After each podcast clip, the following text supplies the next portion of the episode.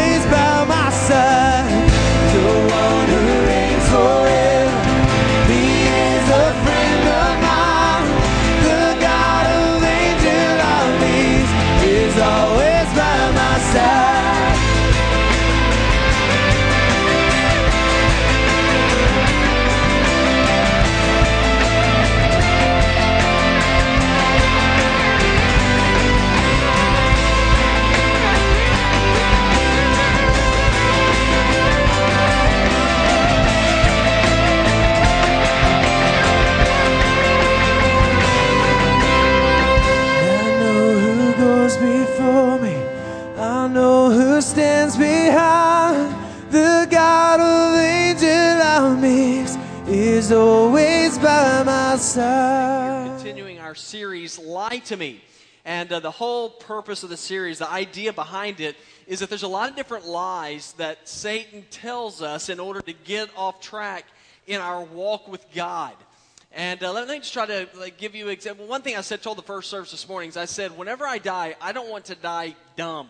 You know, where just something you something stupid happens, and you're like, and you read about me in the paper, and go, man, I can't believe that that somebody would do something like that. I, I don't want to be that guy. But there's all of all of us have made some some bad choices and decisions in our life, where we look back and think, man, I can't believe I did that. And I read a story about two two young teenagers who decided they wanted to rob a bank. This is going to be one of those stories where you go, not a good idea. And so they decide they're going to rob a bank. They put these uh, they put these masks on. They have pillowcases. They, they, it's armed robbery. They run into the bank and they run to the clerk and they say, "Put it all in." And he looks at them, and uh, the clerk does, he says, Put what in? And they said, The money. Uh, now, what the boys did not know is that they were robbing not a bank, but a library. And so the clerk at the time had not collected more than a dollar in fines, and so that's why he was a little confused. So he went back to the back room said, I'll get the money. Called the police. The police show up, and they arrest the boys, and they're dumbfounded. And they're talking to the boys, and they're saying, What in the world do you guys stand? Why are you robbing a library? And uh, they said, We thought it was the bank. And the, what had happened is the bank was across the street from the library. And it looked just like the library, but had scaffolding in front of it. And so they could not see uh, the sign that said, that said bank. So they went into the wrong building. That is, those guys were not, they're not geniuses. You know, they're not very smart people.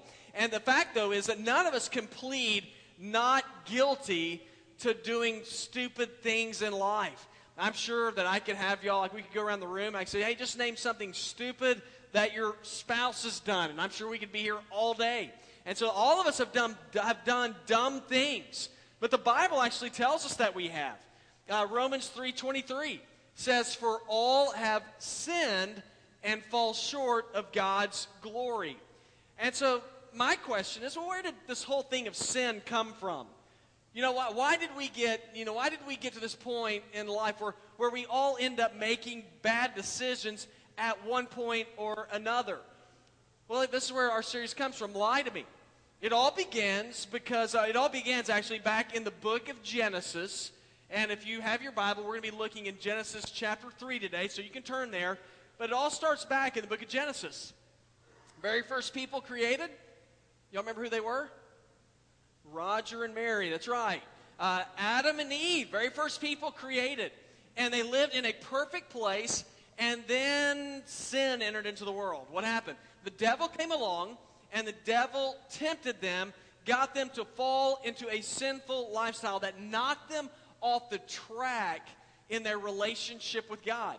And the lie that Satan told them is a very simple one that we still buy into today. And that is God cannot be trusted. And it was a lie they bought into, and it, transformed in a bad way their lives forever. And we still today buy into the lie that God cannot be trusted.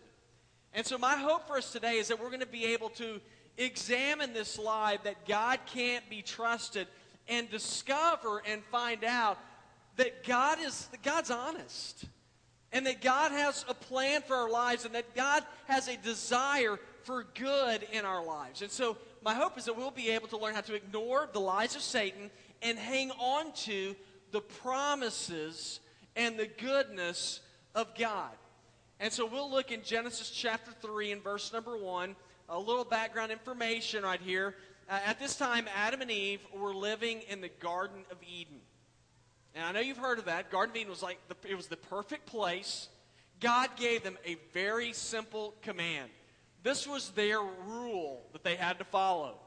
Okay? Genesis chapter 2, verses 16 and 17 is what God told them. He said, You are free. He said, You are free to eat from any tree in the garden, but you must not eat from the tree of knowledge of good and evil, for when you eat of it, you will die. Now, that's a pretty straight, is that pretty straightforward command? Now, that is not a command you read and think, man, God is being cryptic here. You know? I mean, what, what's, what's the command? You can eat of any tree in the garden but one. That's it. And so they, they, they sit here, they, they hear this command, and they know what God wants. And yet, amazingly, from this very simple command, the devil comes along and he begins to whisper in the ear of Adam and Eve. He begins to tell them, hey, God can't be trusted. And you know what? They bought, they bought into it. And it transformed their lives forever. And guys, let me tell you something. We still today, we buy into this lie that God can't be trusted. And it affects our lives. And we fall into what is known as sin. So the question is, how does, how does Satan con you and me into sin? And you can find it right here in Genesis chapter 3. He still uses the same method, and so many times I'm still a sucker for it. So, how does God con us into sin? How does Satan con us into sin? Very first way, he cast doubt on God's word. That's how it all begins. Satan cons us into sin by getting us to doubt what God says. And you can see this in chapter 3. Let's see verse number 1. And it says, Now the serpent, and this is the devil's disguising himself as a serpent, he was the most cunning of all the wild animals that the Lord God had made. And he said to the woman, now notice this. He said, Did God really say you can't eat from any tree in the garden? No, what did God, what had he told Adam and Eve? He said, You can eat from any tree you want to, but one. What does the devil do? He comes in and he begins to cast doubt on this very simple command. And he says to him, He said, Hey, did God really say that? I mean, was, was God, did, are you sure you heard him say that? I mean, because it doesn't make sense in one aspect. You think we can eat from any tree that we want to? Why in the world would God limit, limit us in any kind of way? You know, did, did God really say that? And so the effects of the devil's word here is it began to, it began to cause Adam and Eve to wonder, well, did he really say that? You know, surely he wouldn't have a command like that that's going to be that harsh but you know, whenever we begin to doubt God's word and what his word says, that will lead you into the, it is, it is the very first step into disobedience to God. The devil still does it today. He, he still says to us today, did God really say that? Yeah, this book right here. Yeah, you can tell people what this book says. I can tell myself. And yet, many, many times we say, did he really say that? You know, did, did God really say whenever God gives us a command about how we are to treat one another, that we're to love our enemies? Did God really say that? Whenever the Bible tells us that we are to honor Him with our bodies, that we are to keep our bodies pure, that, that a sexual relationship is only to take place within marriage, what do we do? Did God really say that? You know, I think some mean old man said that I don't think God said that. I think my mother made that up. I think God said that. And so we began to cast doubt on all these different things that God says. We look at the Bible today and say, did God really say that there's only one way to heaven? And it's through his son Jesus Christ? You know, did y'all know that that is not a very, that's not a very popular one today? Many people don't like it is politically incorrect because we are saying that there's only one God. That doesn't seem very fair. Did God really say that? I mean, is it, is it really logical to believe that God raised somebody from the dead? That he can? Is it logical to believe that this book is actually something that is from God? It's interesting to me to see that the very first step that Satan uses in order to get us to move away from the leadership of God is he causes us to begin to have doubts about what God's word says. Now, Eve, when she heard him saying these things, she said, No, God, God did say that we can eat from any tree but, but one. And so she does good here. She refutes what the devil says. But you know what her problem was? Is she hung around and listened to him.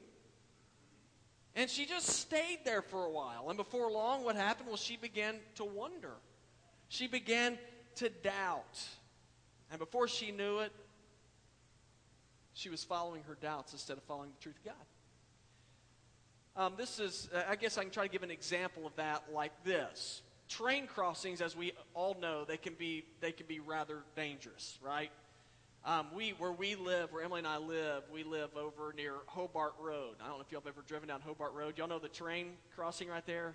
That's a scary one. Now, there's no gates that go down. There's actually been people killed there. Uh, but what's interesting about these trains, and we all know trains, whenever they're trains don't have brakes like cars. You know, it's not like the conductor sees somebody come out and he just slams on the brakes and it comes to a stop. If, a, if, a, if it's a hundred, if it's a hundred car train, it weighs about 12 million pounds, and it will take it over a mile to come to a complete stop. Now, when there's no gate, and it's really deceiving because a train can actually outrun its sound. So whenever you look at a train, it looks like it's a long ways off. It could look like it's a, a mile away, going really slow, going 30 miles an hour, when in fact, it's only a half a mile away and it's going 60 miles an hour. And so what happens is you can, you can get on this track, say, I got plenty of time, or I can, I can beat that train across. And if you hang out too long, what's going to happen? That train will get up on you quicker than you realize. And it will knock you off the tracks. Now, I tell you that because I believe that's exactly how Satan works with doubt. He causes us to begin to ponder and wonder is what God says true? And we hang around on those doubts for a while in, until it's too late, until Satan gets up on us really quick and he knocks us off the tracks because we've entertained the idea for too long that maybe what God says isn't true. So, how does, how does Satan con us into sin? Well, he, ca- he casts doubt on God's word. But he also cons us into sin in a very simple way. He lies. The devil lies about God's word. And you can see this in, in, verse number st- in verse number two, the story of Adam and Eve. It says, The woman said to the serpent, We may eat from the fruit of the trees in the garden, but about the fruit of the tree in the middle of the garden, God said, You must not eat it or touch it, or you will die. Look what, look at what the devil said. No, you will not die, the serpent said to the woman. God said you can't, you can't even touch it. Can't even, you don't eat it, you don't touch it, because if you do, you're going to die. And here's the lie. Satan says he didn't say that. He absolutely did not say. He said, You will not die. Now, here's a question I was thinking about. Why is the devil even doing this? You know, why does he care about Adam and Eve? Why is he, why is he trying to get them to trip up and fall? Why is, why is he even worried about people like us? Why would he cause us or want to cause us to, to move away from the leadership of God? Well, you have to go back to the history of who the devil is. You know the devil is? You know who he was originally? He used to be an angel. He used to be a, a, a great angel, a, a significant angel, but he became prideful. He wanted more. He wanted to be more than God. We're told about this in Isaiah 14, 12 through 14. It says, How you've fallen from heaven, O morning star, it's the devil, son of the dawn. You've been cast down to the earth, you who once laid low the nations. You said in your heart, I will ascend to heaven. I will raise my throne above the stars of God. I will sit on the throne, enthroned on the Mount of Assembly, on the utmost heights of the sacred mountain. I will ascend above the tops of the clouds. I will make myself like the Most High. And so, because of his desire to worship himself, God booted him out, along with a bunch of other angels who followed him. Okay, so that's the history of the devil. Devil does not like God. And so whenever he's kicked out of heaven, he's like, Well, I can't stay there. I'm going to, I'm going to screw up all of creation. I'm going to get in there and I'm going to try to mislead people to destroy them. That's why Jesus tells us about the devil in John 8 44. He says he is a murderer. He's a murderer from the beginning, not holding to the truth. There's no truth in him. When he lies, he speaks his native language, for he is, he's a what? Uh, he's a liar. And he is the father of lies. If you know somebody is a liar, you think you ought to pay attention to him? If you know a liar is telling you directions, are you going to follow him? Now, we sit in here all day long and say, absolutely not. And yet, for some strange reason, when it comes to the devil, we believe the lies. What's up with that? Why do we believe the lies? Why do we follow after what he says? Uh, it, it, he, to, he told Adam and Eve, he said, You won't die. If you don't follow God, there's a price to pay death. Now you can say, Well, man, Adam and Eve were stupid. Here's the this. I just thought about this the other day. Did you, you know how many people had died at this point? Whenever God said, if you do this, you will die, you know how many people had died at this point? Zero. They don't even know what death is. So what does the devil do? He downplays the penalty to make you more apt to give into it. So that penalty is really not that bad. Adam and Eve, death. It's not that bad. They didn't know anything about it. Guys, guys, do you see that? Do you see, do you see how the devil operates? He tries to get you to believe this life is all that you have. It's all that we know. But if we are disobedient to God and we stand separated from God, we, we die and then we face judgment. What's the devil tell us? Not that big of a deal. You know, if, if, if you die and, and you're separated from God, you're going to party with all your friends. Well, let me tell you something. You read the Bible lately? What the Bible says about hell? It's a place of weeping. It's a place of gnashing of teeth. Now, I look at the truth of what God says, I better pay attention to it because if I buy into the lie, oh, guys, boy, it's going to be scary. Yeah, I tried to, a lot of times in my own life, I try to minimize pen, the penalty of something so that I feel a little more free to do it. Uh, the example I can give you is in driving. I, I do this often. Driving, I think, you know, if I speed a little bit, the police won't pull me over. Right, Harry? You know, five miles an hour, 10 miles. You get in those convoys like in Atlanta. Y'all ever been in those convoys? People drive like 7,000 miles an hour. And I'm thinking, if I'm only going 200, the cop's aren't going to pull me over because everybody else is doing it, so it's got to be okay. I've done that before. 2005, Thanksgiving. I have five kids in the van. The, the Windstar, which is a, I'm telling you, y'all, that car is, it's on top gear. It's one of the most, it's the hottest car around. The Windstar, blue Windstar. I'm driving like getting traffic. Got a bunch of kids in the car. Emily's with me. She's telling me to slow down. I'm thinking, I'm going to kill somebody if we don't hurry up and get where we're going. And so I get in the convoy. And I'm driving along. I'm thinking, no way, cops will pull me over. Guess what he did? He picks me. I'm getting passed. He picks the Windstar. I'm like, what about the Ferrari? You know, he picks the Windstar. He pulls, he pulls me over.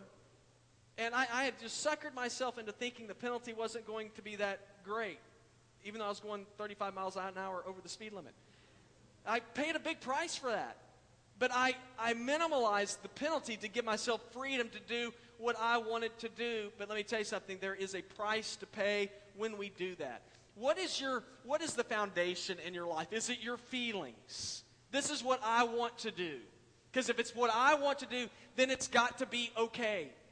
You know, surely God, you know, surely God wants me to be happy. And so I know this seems like it's breaking the rules, but everybody else is doing it. If I live according to my feelings, I'm going to be nuts. Because my feelings some days are good, and the other days are bad. When Carolina wins, it's good. When they don't win, it's not so good. If I live according to my feelings, I'm going to be schizophrenic. And so if I'm going to base my life off of something, I want to base my life off of something that has a solid and a steady foundation, regardless of what circumstances are doing. That I know I can hold true because this is truth. So, what is truth? What is the foundation for me? It's what God says. It's God's word. Isaiah 48. The grass withers and the flowers fade, but the word of our God stands forever. What does that mean? It's lasting. It's truth. Stands for all time. When God makes a promise, you know what God does with those promises? He keeps them. He is honest. Joshua 23 14 says, You know with all your heart and soul that not one of the good promises the Lord your God gave you has failed. Every promise has been fulfilled, not one has failed. Do you know that? Do you believe that? Have you seen that? God keeps his word. So how does Satan, if that's true, how does Satan con us into sinning? He casts doubt. He casts doubt on God's word, and then he lies about what God's word says. How else does he con us into sin? It's the last one. It's a real simple one here. He promises his way is better.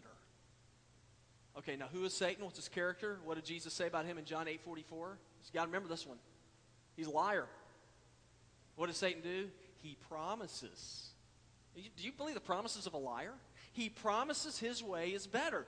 Verse number five. In fact, God knows that when you eat it, this fruit, your eyes will be open and you'll be like God, knowing good and evil. Then the woman saw that the tree was good for food and delightful to look at, and that it was desirable for obtaining wisdom. So she took some of the fruit and ate it. She also gave some to her husband who was with her. I mean, what's he doing? And he ate it. And the eyes of both of them were opened, and they knew they were naked. So they sewed fig leaves together and made loincloths for themselves. What happened here? They believed a liar. Let me ask you this question. Y'all have to answer this. What, what role did Adam and Eve have in our world at this time? How many other people were on the planet at this time? Zero. You know what that means they were? They are the king and the queen of earth. I know some of y'all thought you were. Adam and Eve, they, they really are. They're the king and queen of earth. You know what Adam got to do? he got to name all the animals. I mean, how cool is that? That'd be like a fun, I mean, that'd be a fun job. I think we'll call that an aardvark. You know, he's this great job. I mean, he's in charge of all creation. Eve is, I mean, she's, she's the one that gets to tell Adam what to do, right? We all know that. So, I mean, this is, the, they're the king and queen of earth. And then the devil comes along and says, I can give you more than that. I mean, is that crazy? You can have more than that. He tells him, he said, God's holding out on you. I mean, I know you're the king and queen of earth, but you can actually be like God. And what does Eve do? She bites into it hook, line, and sinker. And if you look in verse number six, she saw the, tr- the fruit of the tree was good for food, pleasing to the eye, and desirable for gaining wisdom. And what she did, she took some and she ate it. What did God say? He said, Don't do this. She does it. She said, I got it. I think you're holding out on me. At this time, and the devil's like telling her, Adam and Eve, you guys are running around naked like a bunch of crazy people. And if you eat of this fruit, you're going to have knowledge. You're going to be like God. Y'all, this story's like looking in a mirror. Just like they just wanted more. We are the same way. We're never satisfied with what God gives. Now, when I say never, I don't mean never. But just in general, so many of us, we, we are not satisfied with what we have. What do we have here? Now, we're not the king and queen of earth. Well, God is, what does God provide us? God provides us with the ability to communicate with Him. He provides us with the opportunity to experience forgiveness. He, he provides us with the opportunity to have family, to enjoy fellowship, to see the blessings of God. And what do we focus on so many times? Say, God's holding out on me. I can't get what I want. I'm not happy. I have to follow all these rules and regulations. And because of that, I quit. I'm not going to do it anymore. And the devil tricks us into following after him with like this instant gratification junk. God tells me I can't have it now, but I want it now. And so we go after instant gratification. And it's fun, it doesn't satisfy. Because the things of this world are temporary, they don't bless us. The ways of this world lead to death, the Bible says. The ways of God lead to life. And know, it's just so many times we, we want it now. We, want, we can't deny ourselves anymore. You know, I'm not going to deny myself. I'm going to get it right now. You know, y'all, the, the root of our economic problems that we are facing today, I read a book called The Big Short. You know, it's, it comes down to greed. It comes down to we're the king of the world, but we want more. You know, I'm not satisfied with that. Uh, in reading this book, it was just talking about you know banks were they were told that you have to give loans to people who can't afford these loans. Now, it worked out to be a good deal for them because they could make money off these floating interest rates, and then the people who were buying the homes liked it because and they couldn't afford the house, but they were getting a loan to be able to get it, to get it now. That sounds good, except for there comes a day when you have to pay a price for it. That's where we are. So, how do we get past instant gratification? By taking a long look. You know, that's hard to do, but it's by taking a long look, saying, not, not what does this do for me right now, but how does this play out for me in the future? Down the road, how does this work out for me? That's a good, that's a good way to make decisions. It's a good way to make decisions concerning your faith. How does this work out in the long run? Great story of this is the story of Moses. You might remember he was born into slavery, and at the time Pharaoh was killing all the baby boys, wanted to control the population. Moses' parents, you remember what they did with him? Y'all, y'all get to participate. What do they do? They put him in a basket, right? And I know some of us think, I'd like to do that. Take your kid and chuck him in a baskets. They put him in a basket. They put him in a river because they want him to survive somehow. God would just put him in a basket. You take care of him somehow. But lo and behold, he's floating down the river, and Pharaoh's daughter, I mean, what are the odds of this? She's down there bathing, and a baby comes floating by. And she grabs the kid, she rescues that baby. And there he is right there. As he rescues that, he rescues that baby, takes care of that baby. This baby's born into slavery. He's now raised up royalty. Now, did Moses take advantage of all that royalty? Did he hang on to it for himself? No, it says that, that he refused to be identified with Pharaoh's family because he wanted, he remembered his people. We're told in Hebrews 11, 24 through 26, by faith, Moses, when he'd grown up, refused to be known as the son of Pharaoh's daughter. He chose to be mistreated along with the people of God. What is up with that? Why? rather than to enjoy the pleasures of sin for a short time. He re- regarded disgrace for the sake of Christ as of greater value than the treasures of Egypt because he was looking ahead to his reward. He realized that instant gratification it's only instant. It only lasts for a season. Sin is fun, but not forever. It only lasts for a season. And then there's a price to pay. And so he said, I'm going to cast my lot. Things got it, it's difficult to deny myself, but I will do it because there is a reward in the future. Moses took the long view. You take the long view in your life. When you make decisions, how are you making them? You making them because that's what everybody else is doing. It's kind of fun. Or you making decisions saying, you know what? Whenever I became a follower of Jesus, I died to myself. I live for him now. I belong to him, and I trust that He loves me. And I trust that He has a plan for my life. Adam and Eve, they went instant gratification. They paid a price for it. They ended up empty. How can we avoid uh, from ending up empty?